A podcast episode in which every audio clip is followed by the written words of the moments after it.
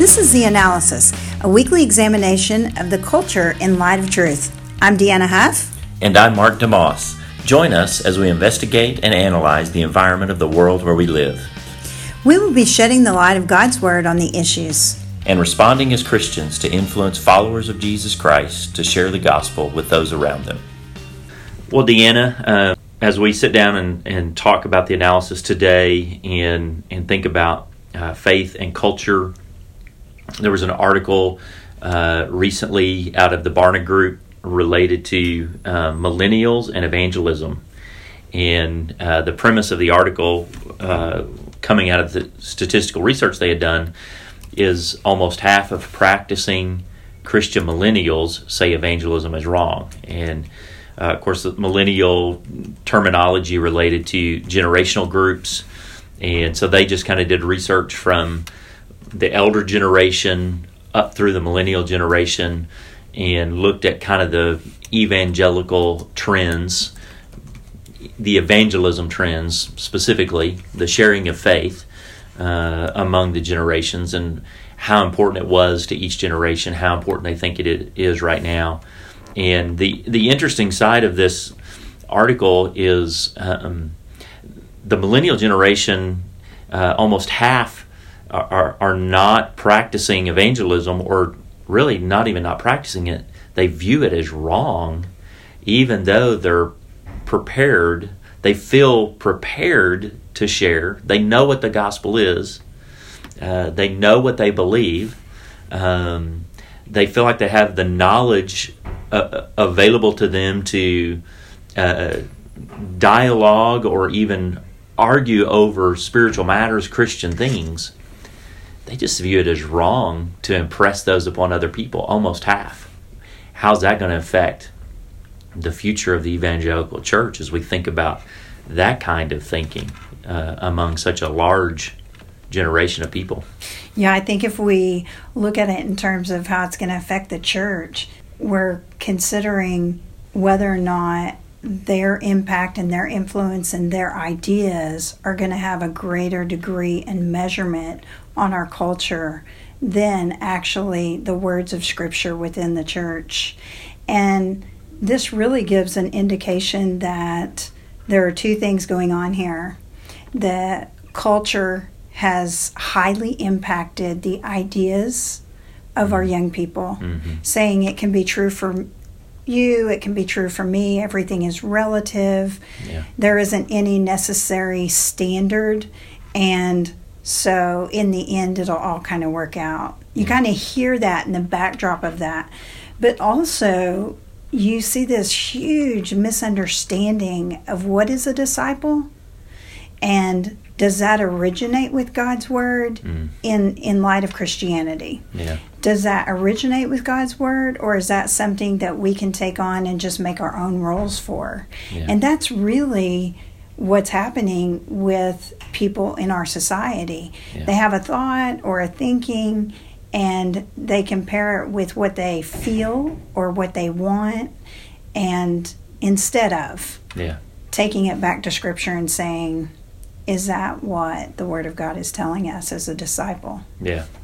Yeah, the uh, the the relative idea that you were striking on it, it just made me think about you know there's there's a strong press for kindness and and there should be kindness for people but so often kindness ends up being um, in no way can I bring offense to you and and the carrying of the gospel is an automatic offense.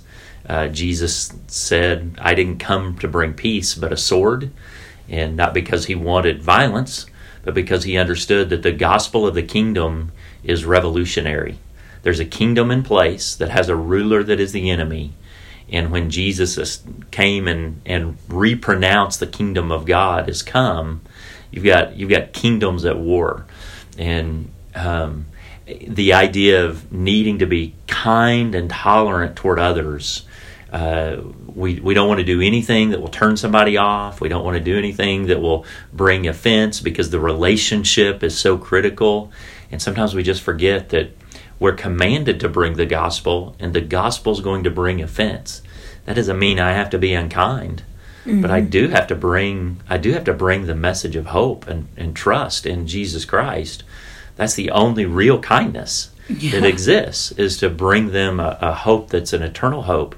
Um, but I, I think that you're talking about the worldview gets penetrated into the into that culture and and it just seeps in to the point that well I don't want to be unkind to you. So I'm going to I'm going to let you go with what you're thinking and the way you feel. If you ask me questions about my faith I have the answers to respond. Mm-hmm. but it, it's wrong for me to just be coming at you with the gospel. Yeah and it's short-sighted.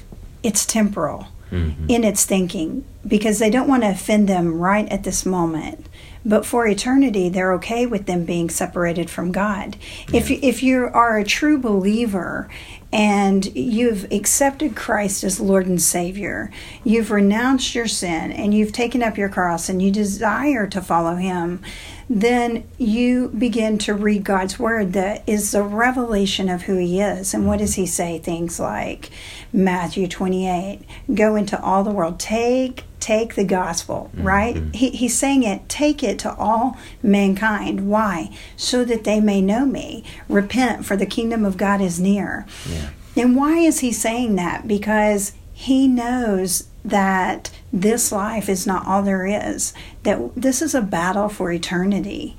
And so we have to communicate and help people understand and see. I understand that in this one conversation, you may think, well, I don't want to say anything because I don't want to be offensive.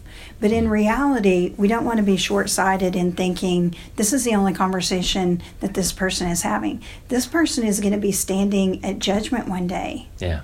And there's going to be an eternal matter here. Yeah. So, are we more concerned about what man thinks of us, or are we more concerned about what God thinks of us? Yeah. And we have really gotten ourselves into a position to say, I'm more concerned about what man thinks about me at this moment yeah. instead of what God thinks of me eternally. Yeah. Yeah. I, I think, uh, especially among young evangelicals, that they want to paint the picture of, of Jesus in his kindness towards sinners. Mm-hmm. And, and that's definitely true. He would eat with sinners, he would go to sinners' homes. Uh, at the same time, uh, we need to remember that Jesus came with a confrontational gospel in those settings, um, not out of mean spiritedness, but a, a, Canaanite woman came to, you know, Jesus and he called her a dog. Um, because that was the way culture viewed, and so he like he uses that that kind of very negative derogatory term to to just speak to her and and reveal the shame really of her condition and and, and in, that moment say the gospel is yours. You you're coming uh, you're coming begging for the the Israelites. The Pharisees weren't but you're coming for that. But but he used a statement that would have been strongly offensive Mm-hmm. Um, you know, we don't give the scraps to the dogs. You know, she's saying, "But I want it. I want it. I understand I'm a dog. I understand my status, but I, I want it." You think about the woman at the well, mm-hmm. and and she's coming at midday to to avoid her shame. She doesn't. And what does Jesus do? He points out her shame he starts mm-hmm. talking to her and she's extremely uncomfortable. And he he eventually just reveals you're not with your husband now. You've been with multiple men. Uh, don't you want something more than this? You know he he wasn't afraid to to go ahead in in in a kind heart to speak to these people right where they were and to expose their true need for the gospel. And and that's what you're talking about. And do we understand what real discipleship is yeah, and even in Timothy, we can see that the scriptures are useful for what? Teaching, rebuking, correcting, mm-hmm. and training in righteousness. And it's interesting because you gave those examples. If you go back and look at the Old Testament, Yahweh, when he encounters you know, people and other cultures, he, he doesn't say, hey, you know what, it's okay if you go ahead and serve your God Bel.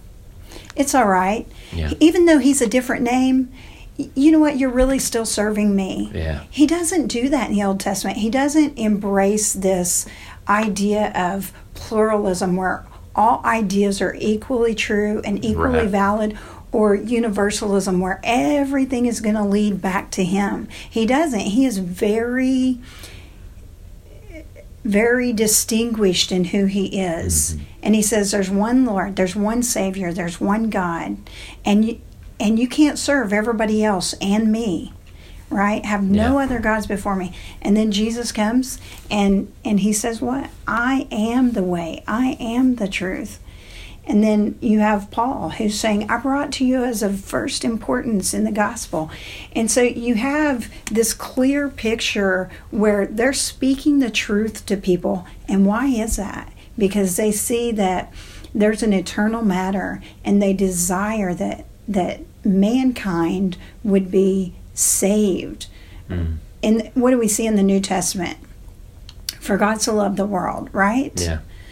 and and he wishes that none would perish now working that out with other theological matters i understand that's there that's not the issue for today Right. but we're we're just looking at what do the scriptures say Yeah. and there is this desire that mankind would be saved and that we would not spend eternity apart from god Yeah. and we are the people that he has given the command go and make disciples Yeah. and we're we're failing in the command to follow God if we're not doing it. Yeah. And discipleship is a word that we use really frequently and isn't used so frequently by Scripture. Uh, when Scripture talks about the followers of Jesus, that's what they are. They're followers, they're witnesses. I, witnesses is probably the, the stronger, more normal New Testament word. And, and, and we rightly emphasize we need to be making disciples, not just getting converts.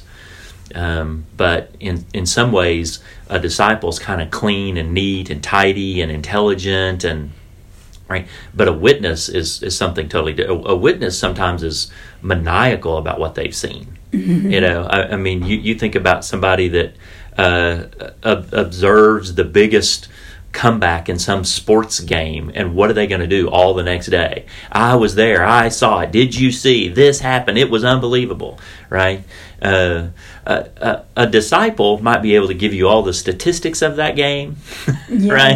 right you know I, Oh, oh i was there too and this player had this many points and this player did this thing but the person that's eat up with it has a different take and and we need we need to be witnesses of what the gospel has done everywhere we go. Yeah, and you know, it reminds me of the man who was in the cave and he was cutting himself and mm. you know, Jesus is coming upon the scene and Jesus removes the demons from him, right? yeah and then he's sitting upright and he tells Jesus, he says, Jesus, I want to go with you, right? yeah And Jesus says, Know what I want you to do is I want you to go back and I want you to tell your family what God has done for you. yeah And so God changes our lives and then we're going to just do nothing with it. right I mean, He gives us new life, new hope. He allows the Holy Spirit to lead us in all truth for the fruit of the Spirit Spirit to grow in love, peace, patience, kindness, goodness, to transform the mind through God's Word. And we're going to say nothing about that. right That just seems ludicrous. Yeah. Well, um, the the reality is this that um, we've been given the command to to go and take that news and make disciples of all nations, which means we've got to bear witness to the life transforming power of the gospel in us and, and in and in all who've encountered Jesus. And we've got to go and be that witness. And uh, going back to the article, the the statement that was most chilling to me was, uh, "We're ready, not willing," and we've got to be both. It's got to be head and heart. And remember what Jesus said. He said, The harvest is plentiful, but the workers are few. Yeah, Pray for the workers. yeah, so we want to be workers. We want to pray for the workers to come into the field because people apparently are ready for God to speak to. He wants to do that through us. Yeah, that's powerful.